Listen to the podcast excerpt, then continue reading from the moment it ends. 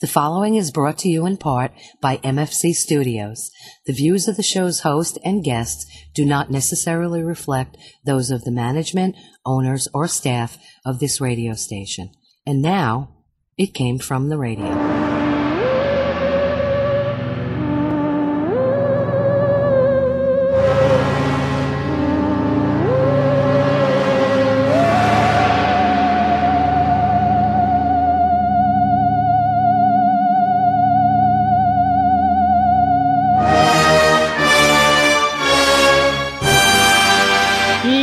Yapatoy and welcome once again to It Came From the Radio, the official show of the Big Apple Con.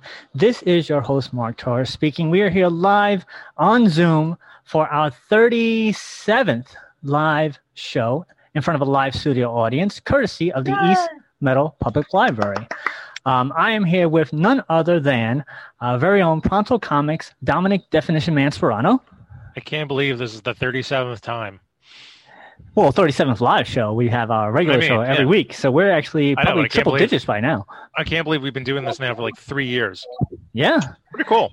And we have our senior correspondent, Charlie Saladino. Hey, come on, everybody. Smile on your brothers. Everybody get together. Try to love one another.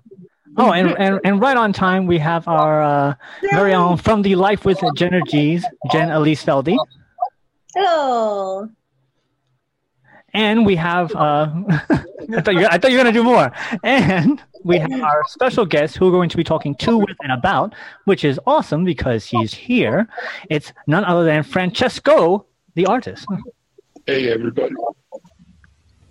So, as I mentioned before, we're going to be there we go. Before uh, we're going to be talking to with him and about, but we have to do our news. So let's take it away with the news.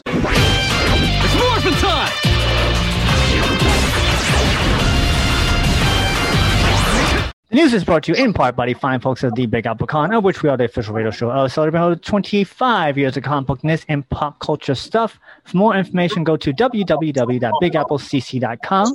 Listen to the uh, uh, the next convention will be on uh, May 1st and 2nd of 2021 in theory.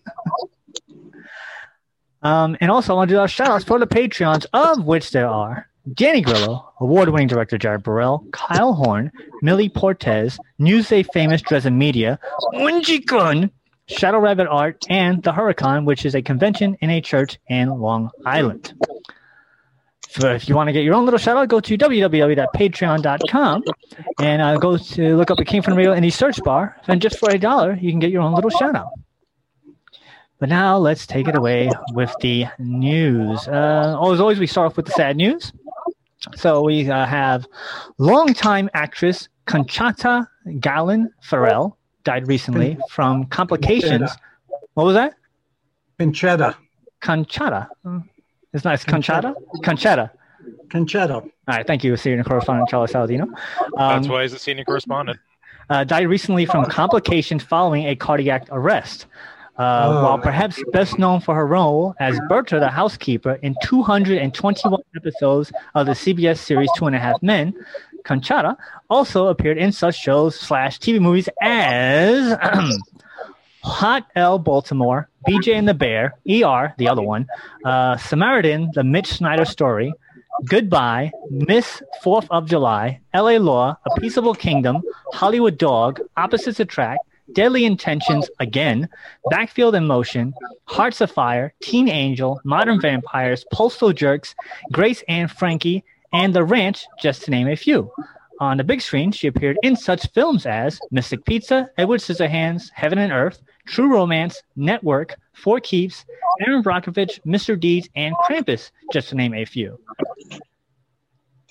you guys uh, fans of a Two and a Half Men or any of her uh, many projects? Uh, no, I, I, like Two and a Half Men. She was really had some of the best lines. Yeah, you go to go to YouTube and they actually you go to YouTube and they actually uh, they dissect them. They they put her on their own uh, thing. Bertha's lines. It's great. Yes. Yeah, hysterical. Francesco, you a fan yeah. of uh, of her? Did we lose Francesco? I think we lost Francesco. Oh no, I'm here. I'm here. Oh. Just listening. Did you? Uh, were you a fan of hers? Did you watch Two and a Half Men? Uh, uh, well, of course. Like uh, somebody said that she had the best lines, and she cut it every time. She killed it every time. Yeah. Yeah, definitely. All And she kept Charlie Sheen in check. What was that? She kept Charlie Sheen in check on the Yes, show. yes, she did. Well, on the show, not in On the show. reality. No one can do that in reality. Winning, Well, Winning. Winning. winning. AIDS kept- did AIDS even keep him in check? Nope. I don't think so, right? Nope. Tiger blood. Exactly. Yeah. Tiger blood. Goals. So let's see. Winning. For the uh, last bit of sad news, because we only have a little bit of sad news this week. Wait, what? yeah, my a little God. bit, a little bit. this is Um, the happiest sad news segment of all time, man. uh, television game show host James Edward Narz, N-A-R-Z, better known by his stage name Tom Kennedy, also died recently. James hosted such game shows as uh, You Don't Say, Split Second, Name That Tune, Password Plus, Doctor IQ, It's Your Bet, Break the Bank, To Say the Least, and Wordplay, just name a few. Um, of note, I particularly remember him from his extremely short syndicated nighttime half-hour version of The Price is Right back in the 80s. So they tried to make a nighttime version, which was only half an hour, and it was not. It was no Bob Barker. Let me just say that. No. No. Bob Charlie. Barker all the way. Charlie, you remember any of those shows back in the day? Yeah, I even remember them in the day. Yeah. Were you? Uh, do you remember him? Were you a fan of uh, his work? Uh, well, uh, you know, uh, a show host is a show host. They're very good. They're very. They start out as as announcers, and uh, they go into hosting shows, and and it's it's really really, and I'm not saying this kidding around. It is really a skill how to get. You have to get the timing, and uh, and and you got to get all the rules, and you know, it's a skill. So. uh they they are very skilled people. They are the skilled elite, you know. So They perfected the art of speaking, essentially. yes, That is and um, yeah. So So he was Yeah. uh, a, a, a young 93. Mark, Wow. would you would you ever host a game show? I was thinking about it, and I'm like, nah. No. Mark's Mark's game show would be I tell you nothing, and you would have to guess everything. yeah, that would be yes, the great game show. Yes. that, that would be Mark's game show. Uh, Yes. Speaking of game shows, moving on to our not as sad news from the sad. Okay. yes from the don't come on down department. Due to the ongoing pandemic, for the first time in 48 years, The Price is Right will be recorded with no in-studio audience. Exec says, we quickly realized we're not going to be able to have 300 people on the show sitting close together. We decided that we're going to come back without an audience to maintain the safety as best we could for our talent, for contestants, our staff, and crew. That was the hardest part of all of this. The audience is such a core part of the show, and so we have to hope and know that everyone understands what's going on and how serious it is, and that we want to bring back this show for everyone, but it has to look different. If we want to come back, we have to do it safely. Um, to that end, the entire set has been rebuilt. Each contestant on Bidders Row will be six feet apart, and they'll be um, they pulled out all the audience chairs and installed a deck so that everything is now on the same level. So nobody's even walking up; they're just going to be standing there. So what did they what did they do? How did they the the contestants are going to be on the staff? Well, um, from what I remember back in the day, because I was a huge Price is Right fan, not as much nowadays. Um, the, the Well, people you know. used to line up outside, and the and the, the the producers or whoever, the interns, whoever it was, used to talk to each and every single person. That's how they wrote their name tag and stuck it on their chest. Right. So Right. that's when they decided who was going to be on the show. And so then the, those names were just thrown into a uh, pot and then they pulled them out. So they didn't know. So it was completely random. Right. But it was hmm. based upon the, the conversations that they had. Right. So obviously, the people who seem more energetic and more this and more that were written down in like a little pad of people to choose from. Right. But what my question is, where are they getting them from now? Well, I'm sure there's going to be people waiting online to see the show. So just pick a couple. Oh, so so let's not gather in groups in the audience. Let's just gather in groups outside. Yeah. Well, outside is better. Yes, there you Wow. go. Outside is better. why Uh, don't they just why don't they just take as, as many guests, get a uh, summation of as many guests as on the hour show or half hour show. Put them in the audience, space them out, and call them up. No, I'm I'm actually curious isn't to it- see what they're gonna do. Isn't the total amount of contestants about eight people? No, no, no, no, no. Well, because they um each segment they have six. They have six, and then whoever else is in contestants row. So they always keep Right, that's what I mean. So there's the six, and then the extras. So I, I guess like eight to Right. ten. Yeah, It's like it's four people right in like bidders row right. And then they keep on pulling one out every every segment. So that's every six. segment. So that's six. So that's okay. It's about ten, I guess, Yeah. roughly speaking. The worst is if like you're the last guy to get called up to bidders row and you have only one chance to get up on stage. Yeah, yeah. I always feel bad for felt bad for that guy. I already, I already felt bad anyway because I'm usually watching like The Price is Right because I'm homesick. yeah. know, or it was the summertime. Francesco, Francesco, what were you going to say? I cut you off there. I'm sorry. I'm sorry, I'm I'm still not uh, up on how to actually interject, but uh, uh, I think half the fun of that show was getting the reaction of the people in the audience, finding out they might actually be the big winner, and we're Yeah. never going to see that now. No. Yeah, that's why I'm like, it's. I wonder how it's gonna go, but I'm curious. And- but I think it's not gonna go well. No, you know, I, you're missing an essential energy of the show.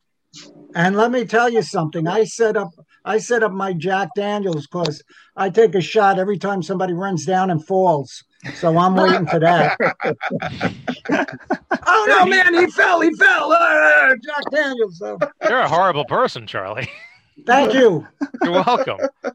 Well, the did second- you ever see them? Did you ever see them run down? I mean, they they all the people around them cheer and they Right. push them out into the aisle and they they bolt. And it's like, wow, Yeah. this has to happen soon. Right. The worst is when they couldn't find the person, and you just see the Yeah. camera like going around. Like, camera, Where yeah, is this guy? We don't know where. Oh, I finally found. Oh, they're right there. Okay, Yeah. completely missed them. That's and then you're vomiting from the yeah, cam- camera yeah, you get motion. Yeah. sick from the camera Yeah. motion. The second biggest thing about that show is like seeing if you can actually guess the price correctly, and then you get Yeah. annoyed whether like if you're completely wrong about it, whatever the whatever the. And then you have the guy. Sorry. No, go ahead. You got And then it. have the person who goes one dollar. it's like, okay, can you beat that? Yeah, Yes, always go love that. one dollar. Yes. yeah. So let's see. That Moving was on. always a, that was always a good move. Go Yeah, one and then especially when you're like, all right, these everyone is overbid horribly. One buck, boom, I'm in. yeah, and then everybody wants to kill him when he wins. I always man, like the the yes, right. the, the side eye. I always like the side eye. They're just looking at you like, a All right, so let's see. Uh, moving on. All right, so this is so normally we I do the news and I have it ready for the whenever we record the show, and we do the show on a weekly basis. And sometimes we run out of time, so I don't have enough time for the news. So this particular news item is going to be interesting, uh, and you'll find out in one second. So this item was a previous news segment item, followed by the current news item segment. So this was a good one. So from the just because it's open doesn't mean you have to go department. Los Angeles Comic Con has decided to move forward with the 2020 convention on December 11th and December 13th. Executives say, over the past six months, we've been struggling with a very important question. Should we even attempt to have LA Comic Con in 2020? Since March, we've been living in some version of a lockdown, safer at home world, trying to stay safe, hoping and praying for the health and safety of ourselves, our family, and friends and neighbors, and our fellow human beings. We're wearing masks, keeping socially distant, remaining thankful for frontline workers, and everyone is working hard to make a difference. And yet, we yearn for just a little bit of normalcy to reclaim some aspect of the pre uh, COVID lives. So, we ask ourselves, using all of the information and precautions available to us, can we design and run a show in December that is both safe and fun for fans in a time of Corona? Uh, we put months of planning, and together with the LA Convention Center, we took guidance from the state, LA County, the mayor's office guidelines, and the answer is yes, we believe we can. So each day, the convention will be split into two five hour sessions with industrial cleaning before, in between, and after each session. The event uh, also plans to sell no more than 12,000 tickets to each individual session with a goal of lowering fan density uh, at the event by 75%. If fans don't want to physically attend the event, digital live streams will also be available. Whew. Wow. like look so long as we're in this world of COVID, why even take the risk of even having close to a large gathering of people? And how do they separate the sessions? What procedure are they going through to clear out one hall and get the of the old Right. people and get the new people? It's like the old movie things. You hide under the seat so you could see the feature again. You know? That was- you Yeah. did. Now, like I do an event at the end of August every year called the the Long Island Scottish Games. It's a completely outdoor event in a big open field, and they canceled. They canceled it Yeah. this year. So if because they get maybe five thousand people to maybe more to the old Westbury Gardens in Long Island. So if they're going to cancel and that's completely outdoor, then why even attempt to have anything indoors? And certainly at 1,200 people a shot, like that's just you're just asking for trouble. Well, Francesco, you're an artist. You've done conventions. What's uh, what do you feel on that? Well, uh, the the jury's still out because if you listen to the quote unquote science, if you listen to the quote unquote experts, uh, it keeps changing. The message is not consistent. Like, uh, you know, is it outdoors? Is it indoors? Uh, just this week, uh, they said that social distancing doesn't make a difference. Uh, I mean, six feet apart, maybe it works, maybe it doesn't. Masks, maybe they work, maybe they don't. Uh, I wish somebody somewhere actually would come down and say, okay, this is how it is. Let's do that. But it varies, and it's hard to believe. It, it- it's hard to know who to believe. And so for me, the idea of going to a convention that the tables are six feet apart makes no sense because it's all airborne anyways uh, unless we're in there with like hazmat suits i don't see how that could work so i would have to agree why have it you know because it's not going to be the same uh, The, the let's hazmat wait it out. convention. hazmat Yeah. convention. That'd be good. That'd be interesting if you did Yeah. like a COVID convention, in which case it's just everybody's selling all the things that you need, like Yeah. all the gloves you could want, hazmat suits. That'd be kind of fascinating. I'm thinking the hazmat con. I'm Yeah, hazmat con. the That's good, hazmat too. con. So yeah unfortunately the good thing about conventions is the energy in the room it's like going Right. to a concert everybody's vibing to the same energy and uh, you can't have that I, I just don't see how uh, in this current climate I, I, yeah, I agree. I mean, like it, it's just it, there's a, a special thing about a con, especially a really good convention, like New York Comic Con or um, uh, San Diego. San Diego Con, even um, Cradle Con. You know, there's a good vibe in the room, and Or MCon. Or Or MCon. MCon, yes. especially MCon. Thank you, voice of God. Um, it's like out of nowhere. Um, but there's a vibe to it, and you know, if we're going to have everything, you know, segregated out, six feet apart, you got to wear a million things. And don't get me wrong, there's certain aspects of the con that's good, but which we should be doing anyway. I hate the crowded aisles and the and the large groups of people, and obviously, as we know, that con funk that happens. But it does ruin the vibe. yes. Who brought in the So, lion? Pass, You know- pass yes. There is a, a a very well known eatery by me, and it's very popular. And oh my God, you got to wait for a table and stuff. So they put it outdoors, mm. and millions of people go, and they're cramming these people together. And I don't know how they're doing it. I love the place. I still won't go.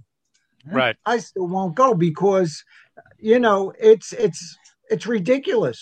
You look from outside and it's like, wow, these people are on top of it. How are they getting away legally with that? So um, To going back Francesco's point, though, about like not the sci- the thing is we're watching science unfold in real time, which is annoying and scary. We want a definitive answer, and unfortunately, they keep discovering new things. They're giving us the best answers they can, but uh, you know, you find something out. They just said before, like, oh, the virus can't live on the surface for more than nine to twelve hours, and now they just came and said that the virus can live on surfaces up to twenty eight days, like money. So it's like, Yeah. okay, Yeah. so my plan now has to get redone again.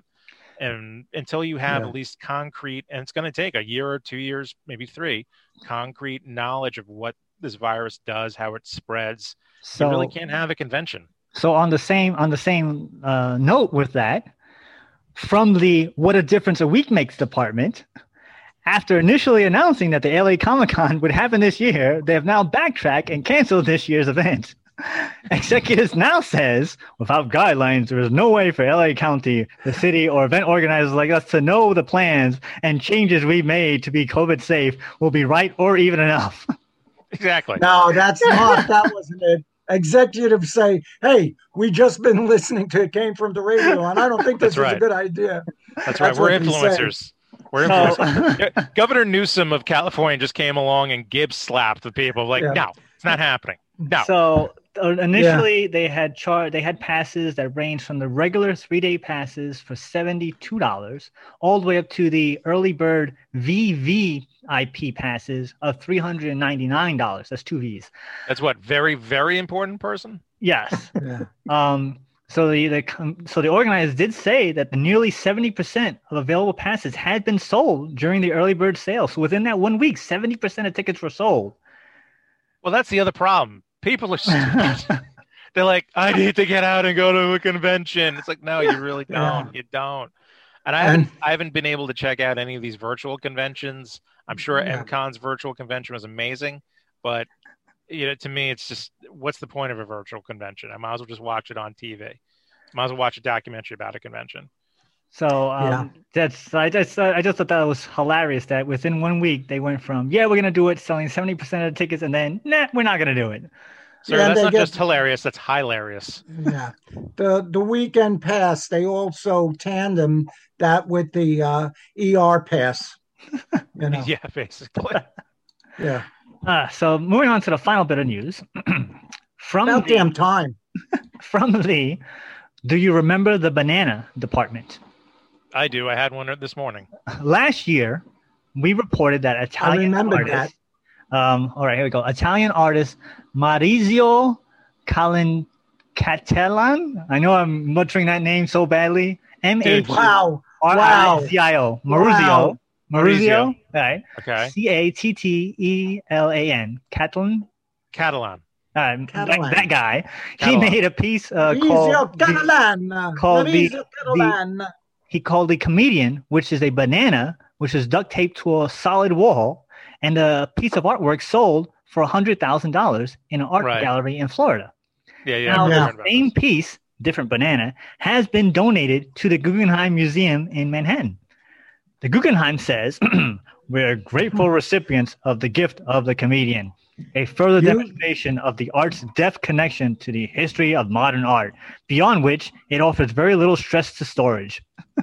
You sound true. nothing like the building. See, actually, having been to the Guggenheim, I can tell you, he sounds like the people that work and run the No, Guggenheim. he said the Guggenheim says. Right, the, the, It's a the executives building. of the Guggenheim.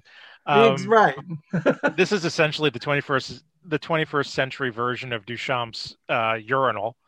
Number one. And yes, number yes. two, it just shows the pomposity, or as they would say in that song, the pompousness of modern art and and the people who run art in the world, like New York art scene and, and things like that. The the arbiters of taste in, in terms of fine art.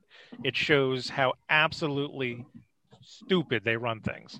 So, Oh, yeah, Fran- nobody. Fran- Francesca, nobody you're an artist. as- yeah, nobody uh, was as stupid, uh, as more stupid. Wow, who's stupid now? Um, as the guy who chained the dog to the pole, and the art was to watch it starve to death.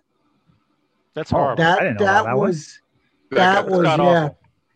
that was god awful, and I I I think he was. They had to take that away and stuff like that. They had to yeah, because that was insane. And I'm putting this out there now.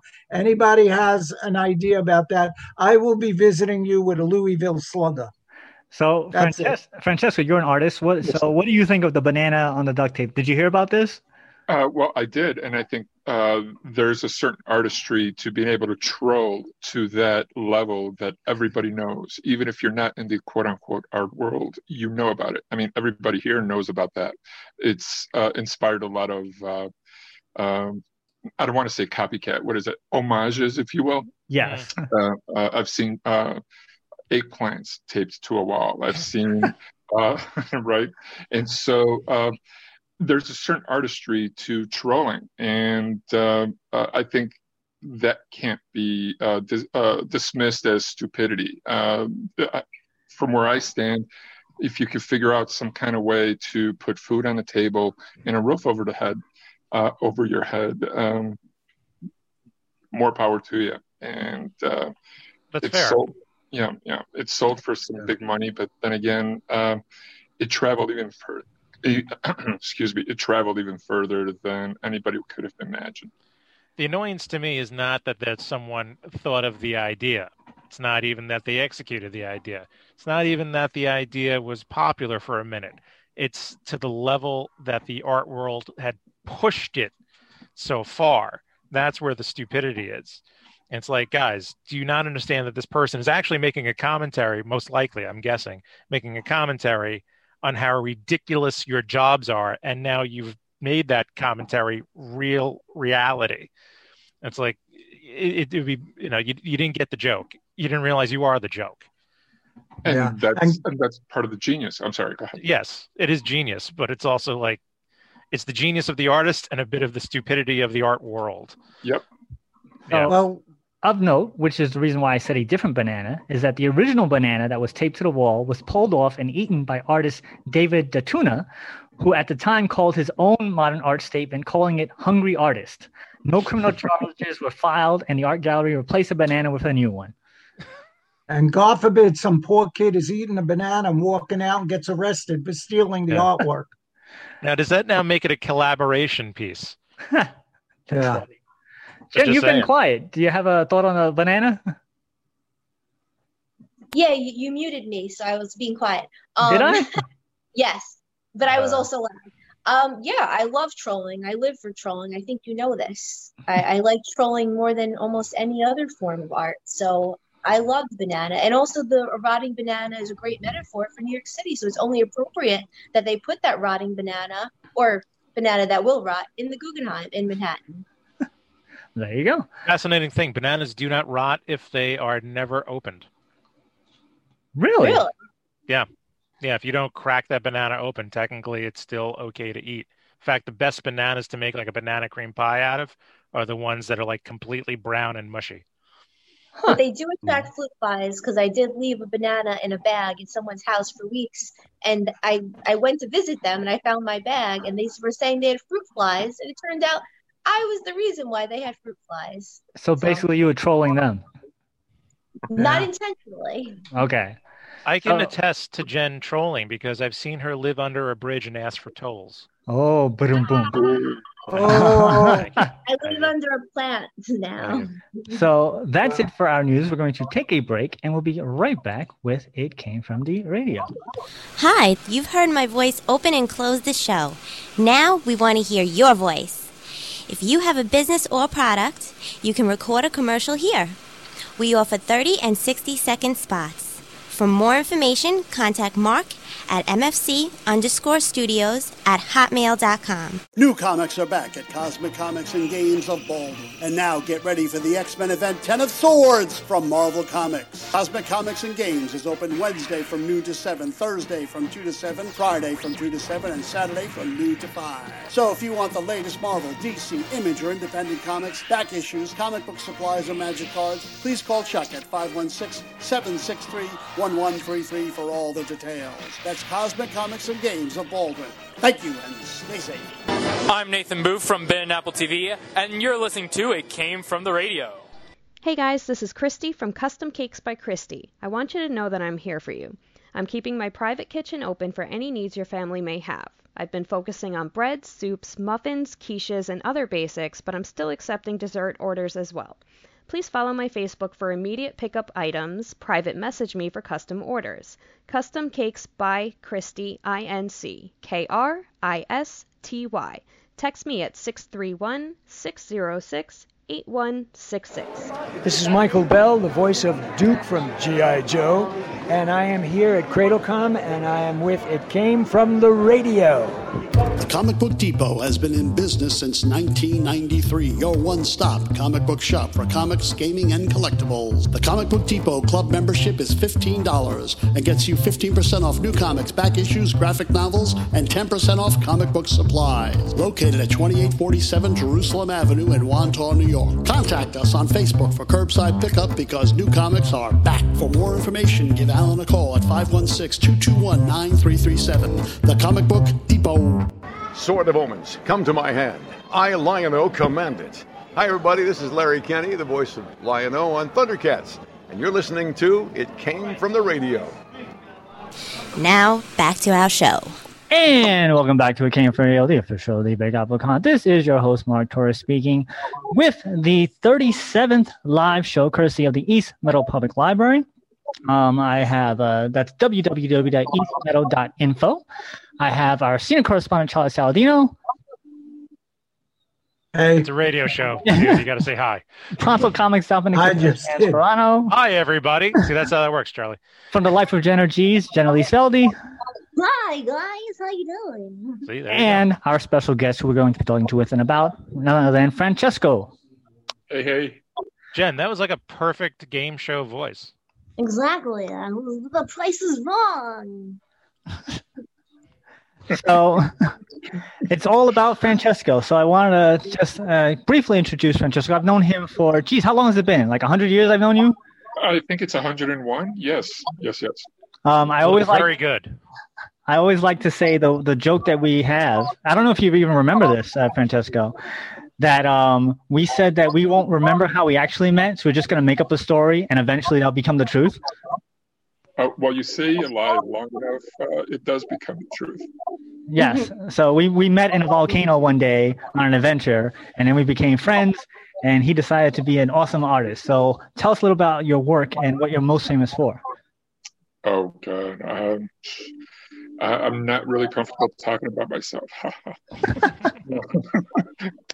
uh, well, um, I think what I'm known for is not what I started out as. Um, it seems like people really respond to when I draw pretty girls, and uh, although I like to draw everything under the sun, I enjoy drawing everything under the sun. Um, uh, whenever I put that out there, you know, people seem to respond okay, I guess, you know, maybe like a little bit of a golf clap.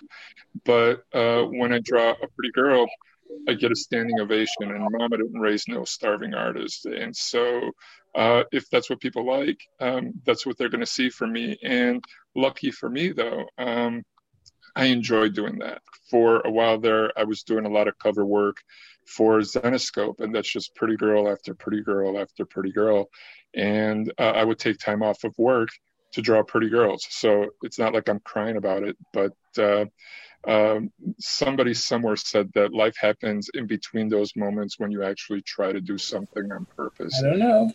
Yeah. And so, um, uh, in spite of my uh, best efforts to go down one particular road, uh, this is where um, the journey has taken me, and I couldn't be happier.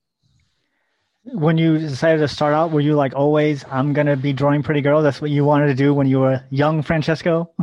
Oh no, no, not at all. Uh, I just wanted to draw. Uh, well, because a lot of people told me I couldn't, so that only made me want to do it even more. Uh, you tell me to do something, and yeah, okay, fine, but tell me I can't do something, and look up.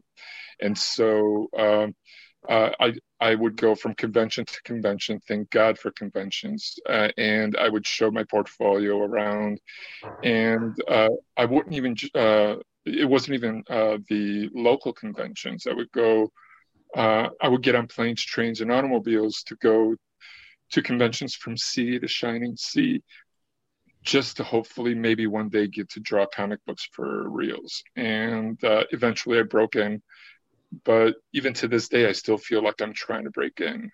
And uh, I got really lucky. So it wasn't that I wanted to draw pretty girls, I just wanted to draw. And uh, what was really interesting for the longest time, publishers would hire me to do what have you. Like one of the biggest uh, uh, joys for me was drawing a Green Lantern uh, project for DC Comics. And I couldn't even sneak in a girl in the background walking down the street or something. It was just one uh, male uh, character in outer space pretty much the whole time. And uh, it wasn't until Erik Larsen from Image Comics who came along and said, "Hey, let me get this guy to draw a girl book," and uh, that's some of you who may not know that's what they refer to uh, uh, comic books that have a, a, female as the lead character. And uh, I don't know if it was because of the bad girl craze around the time, or I think it might have been way after that. But long story short, he's the first guy who said, "Hey, let's do this." And had a, a party drawing She Dragon with him on um, one of the most exciting uh, times for me because I've always wanted to do something with Image, but to actually get to do it with one of the big guys, shoulder to shoulder, because he would do miniseries, he would do um, uh, projects with other creators, but they were kind of like off on the fringe. But he actually wrote this particular story that I get to draw. And it was the first time that someone actually said, Hey, let's scratch that itch.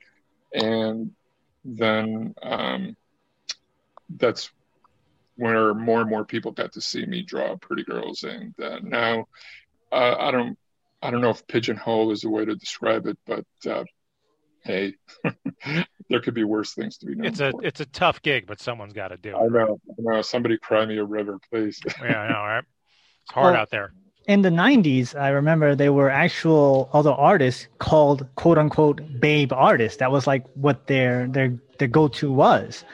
But nowadays, like it's it's crazy how the the the field has changed from back then to now. How do you feel the the industry has changed around you?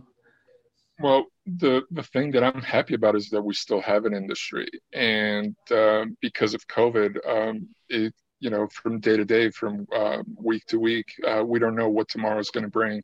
I'm just grateful we still have an industry.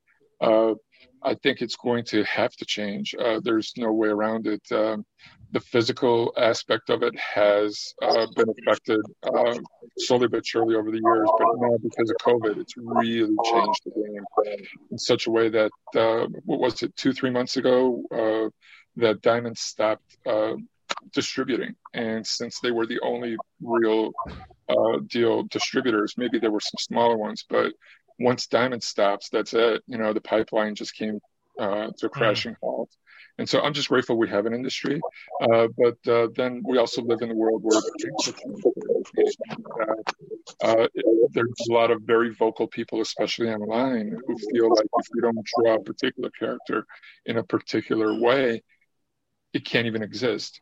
Never mind, you know, you pick up the remote and change the channel if you don't like that show. They just don't want it even to be available for people who might want that particular book. And so it's a very interesting time to be alive. Jen, you have a, question for uh, Francesco? Yeah. Who inspired this? Ooh. Who's this based well, on? Well, that's actually uh, a client requested that. Uh, one of my favorite people, actually, speaking of She Dragon, uh, one of my favorite moments from that period was uh, San Diego Comic Con. I got a chance to do my very own signing, which was never going to happen. Um, uh, leading up to Comic Con, uh, we weren't sure that She Dragon was actually going to be coming out in time.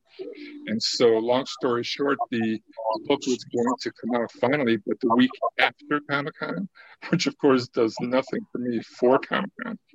And people who don't know, San Diego Comic Con was considered a Super Bowl. That was the con of the year. And so um, Erik Larsen did me a giant favor. He's like, you know, we really, uh, uh, we really can't, uh, uh you know, we really can't. Uh, here, we'll cut that out. Well, what Eric did was uh, he told me how it was. He's like, look, I can't promise you we're going to have copies of the book at the show. And I was like, I'm not worried about that. I wasn't going to go to uh, San Diego that year. And so he was telling me, well, you know, the book may not be there. I was like, I'm okay with that. I would rather go to San Diego Comic Con and not have the book there. But I would feel horrible if I didn't go to Comic Con that year. And lo and behold, the planets lined up and the book was actually at Comic Con, but I wasn't there. So Mm. I rolled the dice and I showed up, and the fates were kind. And yes, the book was there. And I was like walking on air. I felt like a million bucks. It was such a good moment. And uh, I, I, don't, I don't I don't remember if it was Saturday or whatnot. I made the trek from Artist Alley to uh, the image booth, which is a challenge in itself if you know what it's like trying to walk down those aisles. And the energy in the room, I mean, it was just intoxicating. It was so amazing. And add the fact that my book finally came out and I was just on cloud nine. I'm walking, get there, I sit down, me and Eric are, you know, huge line of people who wanted to get a copy of the book. We're signing books and I get a tap on my shoulder. I look behind me and it was Clayburn Moore. And Clayburn Moore is known for his amazing sculptures. He did some amazing work over the years featuring a lot of comic characters. And he also did She Dragon. Well, I, I don't know if it was if it coincided or he just happened to have some uh, statues with him, but he taps me on his shoulder and he's like, "Here, Francesco, this is for you." And it's about fell over. You can knock me over with a feather. He presented me with my own she dragon statue, and I felt like I wanted to stand up and thank the Academy. It just had that same feel, that same weight to it that what I'm imagining an Oscar would feel like. And so, as high as I was at that moment, it catapulted me even higher. Well, fast forward to that cover that you just asked me about. Well, that's Clayburn Moore's character. Uh, he had created a statue called, um, oh my God, I'm, I'm blanking out here. Uh, it'll come to me. And so uh, his character uh, was named after that particular firearm. Oh man, somebody help me. We could put the subtitle underneath. I can't believe I'm I'm blanking out on the name of the book. And uh, he asked if I would be interested in doing some covers for his book. I was like, somebody, you know, I, I pity the fool who tries to get in the way. I definitely wanted to go ahead and uh, draw uh, anything for him. I, and that was one of the covers he asked for, and I was happy to do it. Hmm. Thank you. It's very interesting. Yeah. So that's all Clayburn Moore. He was always like, "Hey, let's do this," and I was like, "Yeah, let's go for it." So I went, I went with it. Yeah. Do you have real people that you use as muses often, or your muses? Who are your muses for the women? People like you, beautiful women. I, I- I can't stop being inspired by beautiful women. Uh, they've always, um, and, and again, it wasn't intentional. It just that's just how things evolve. But um, yeah, I, I, I can't see myself getting tired of doing that ever. Uh, it hasn't happened yet. I don't see that happening. Let us know when you get tired. Okay. okay. Charlie, Sorry. you have a you have a question for Francesco? Yes, I do.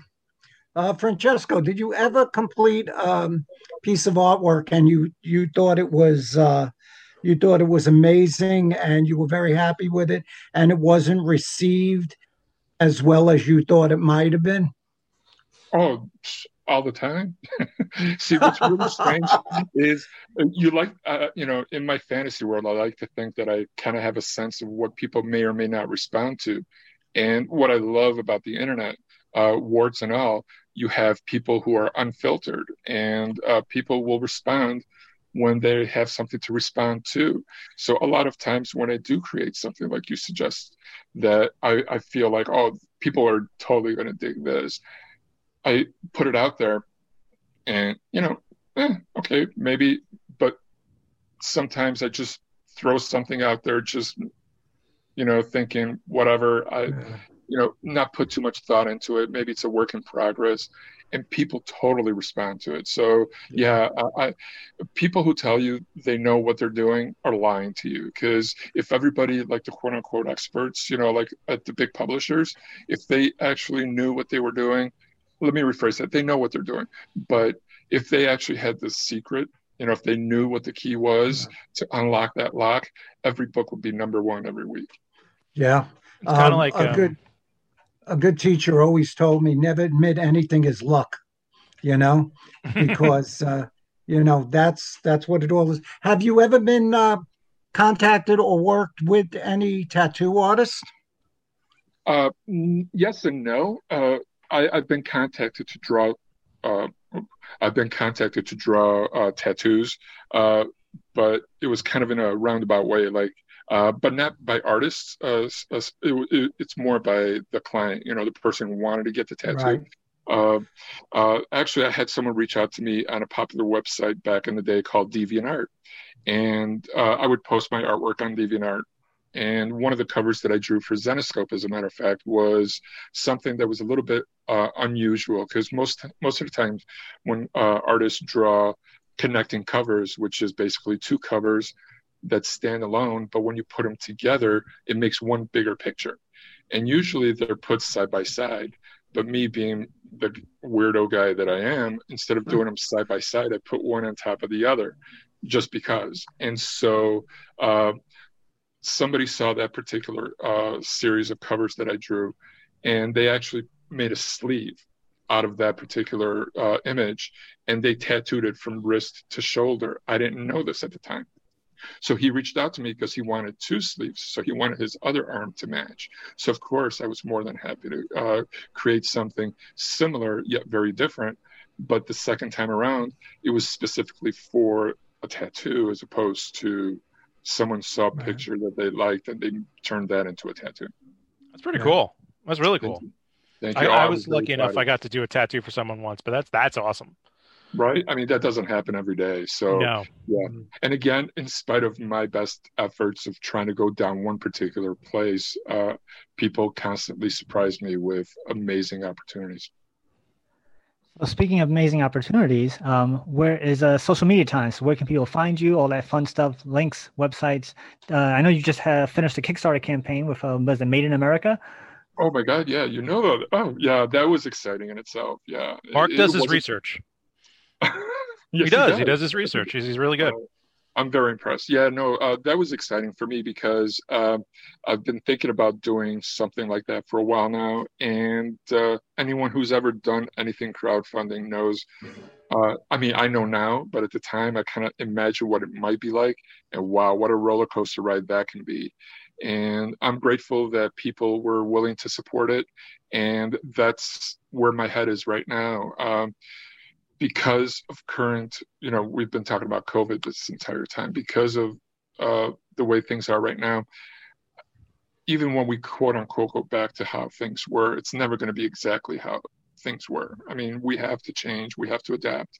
And so crowdfunding, I think, is the way to go. Um, whether it's Indiegogo, um, Kickstarter, or just directly from, I've seen a lot of people doing auctions on their uh, social media, whether it's Instagram, Facebook, uh, Twitter, and there's so many. And I do have accounts on a lot of them, but it's exhausting trying to keep up with all of them. And um, I'm mostly on on Facebook, Patreon, and I'm trying to get more on Twitter and Instagram. But again, like I said, it's it's like a full time job, and uh, I'd rather spend that time drawing.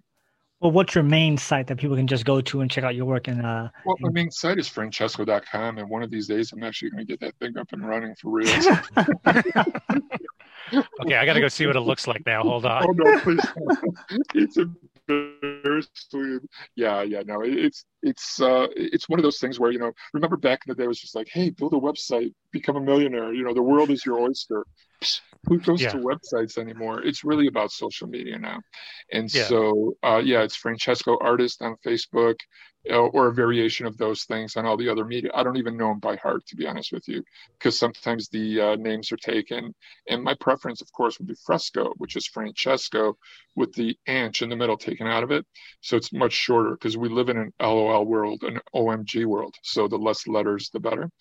But uh, every time I would put it in Fresco, somebody beat me to it. So such is life. Because if uh, anyone remembers uh, back in the day, for people up and coming, uh, the internet was a great way to collaborate or uh, just get your work out there. Even before publishers gave us a shot, artists like me would post on digital webbing or pencil jack and uh, we would post our work and uh, it was like peer review and artists would actually uh, post and say this works this doesn't work and so on and so forth and that's how a lot of uh, people met like kurt uh, uh, robert kirkman uh, he met uh, uh, cory walker i think it was and um, oh god, his name is escapes me right now. Um, Ryan Ottley, there it is, and that's how Invincible came along. Through these really cool websites. And he was an indie guy. Uh, they were all indie guys, and now they're the mainstream. And uh, they got a, uh, you know, uh, Invincible has a cartoon coming out right now. I, I, think on Amazon or something like that. And uh, it's amazing uh, what happens when people are really passionate about something. And even if the gatekeepers are not interested, that's okay. They still went ahead and did their thing, and then fast forward to today and this is what we have.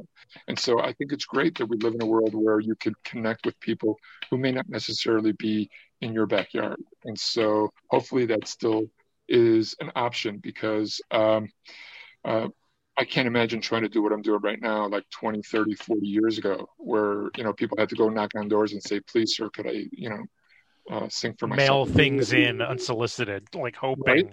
Someone like doesn't just put their coffee on top of it. I remember exactly. back in like 2014, CB Skibol- CB Cebulski was saying at New York Comic Con, he's like, "Look, it's 2014. Just start making comics, put it out on the internet. We'll come find you if you're good." And yep. that's that's what it, it's even more now. You know, just keep making and putting it out there. If you're really good, you'll get work, and if they see your progression, you'll eventually get work. Well, that's the hope. But then again, yeah. I get to a point that um, I can't remember the last time I actually tried to quote unquote get work because mm. that was how you played the game.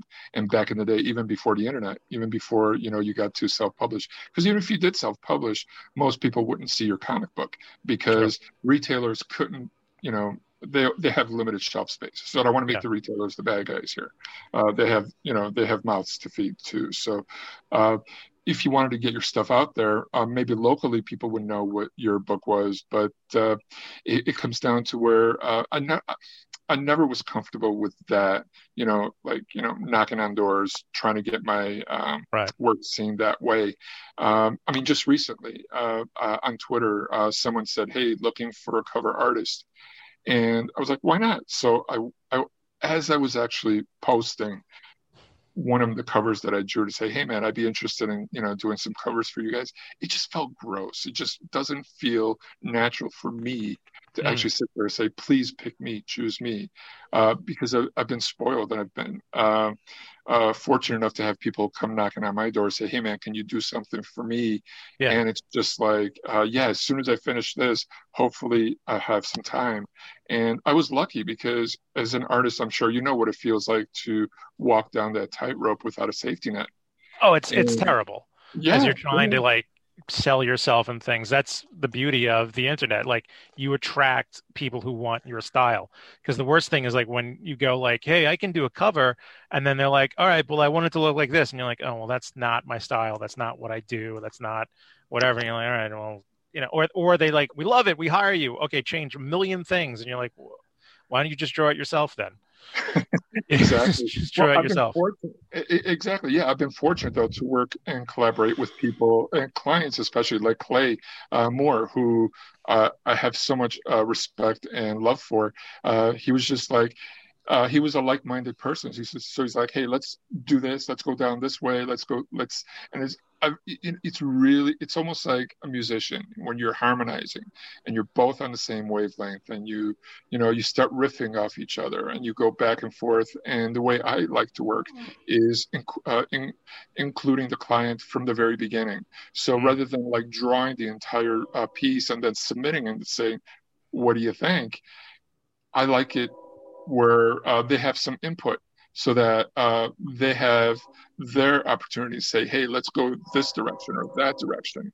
And um, it's more fun for me because uh, if they're not happy, I'm not happy. And knock on wood, I've been very fortunate that I've been able to collaborate with others who, uh, you know, we're not dropping the bombs like you rec- uh, like like you said you know they hire you but want you to do something completely alien to yourself. Uh, and so uh, again because of the way that things have evolved i'm kind of like uh, spoiled where because of uh, crowdfunding like pl- uh, platforms like patreon now i have followers who are like hey francesco just go do your thing. Do what you're happy about and we'll support you no matter what. And that's actually been able uh, to uh, allow me to scratch an itch that I was never able to. Because uh, back in the day, it was just like, you know, how do you put food on the table? How do you put a roof over your head? And um, I was uh, very fixated on the very next project that would pay the bills. And every time I would get that feeling like, ooh, wouldn't it be great if I could draw this? As soon as I have some free time, I'll do that. But let me eat my vegetables. I can't have my dessert right now. Hmm. And it was like, I think free time is the greatest myth of adulthood. Well, speaking of speaking of free time, we're almost out of time, so we got to get to our uh, final thoughts. So, uh, Jennifer, do you have a final thought? Final thoughts is if you're spending a lot of time inside, you put plants inside, cleans the air, and it's very, very good for your mood. So get some plants. You're going to spend a lot of time inside. It really does wonders for your energy. Uh, Charlie, do you have a final thought for us? Yes, I'd like to thank Francesco for coming on the show. Always support artists, especially this one. He does great work. And uh, just be nice to everybody. Stop the hate. Uh, Dominic, final thought? Um, I see that Francesco has a great Patreon here, including a one dollar per month level. You know who also also has a one dollar per month uh, level? who, uh, who else has? The, it came from the radio as well as myself on Patreon. It's Fishy Sarcasm on Patreon. Go check me out and become a one dollar a month uh, subscriber. I need money. I'm out of work. Help me. Help me, please. Help me. Francesco, do you have any final thoughts for us? Uh, I love you guys. Thank you for having me. Uh, this was a lot of fun. Hopefully, we can get to do it again sometime. Um, my final thought is that, um, well, the, the dog is telling us it's almost time to go. Um, it's not my dog. like I said, not my dog. like I said, I've known uh, Francesco for quite some time, and I've actually hired him to do a couple of uh, pieces. He's actually did the cover on my comic book, and he actually has a print of ours uh, for. Did he draw Sunburst? He did. That that was his. That is his That's work. awesome. So That's he really is cool. he is Yay, like my go-to like high-end uh, cover guy. So if you guys want high quality work, this is the man to go to. Um, so Especially if you're, especially if it's about a girl. Yes, yes. So um, before I before I do my ending show spiel, I want to just mention that uh, our next live show will be on the 38th live show will be on November 11th with um, writer Robert Sodaro. He'll be there at seven o'clock. Um, once again, courtesy of the East Meadow Public Library. Um, the MCon is going on right now for the Winter Halloween's Fall Edition. Uh, that's uh, going to have a voice actor um, panel with uh, Austin Tyndall on this on October 23rd at 7 p.m. So if they once again just go to www.eastmeadow.info for all that stuff, and hopefully you see us next week. So Wait, next next month it's Bob. Bob's on. yes, Bob Sodaro is going to be. I our love yes, Bob. Oh, I can't wait. So uh, that about does it for this week on It Came From the Radio. Join us right Does it here really, and every it week really? on this radio station. If you miss any part of the show, Tough. go to our website, www.itcamefromradio.com. Listen to archives will be up in a week or so. Like us on Facebook, follow us on Twitter. Uh, we have over 30 different podcast places to listen to. So make sure you guys check us out there. Check us out on YouTube page. And um, we'll see you uh, next time. Yeah. Get in. You've been listening to It Came From the Radio with Mark Torres. The views of the show's hosts and guests did not necessarily reflect that of the management, owners, or staff of the station. We now return you to your earthly scheduled broadcast.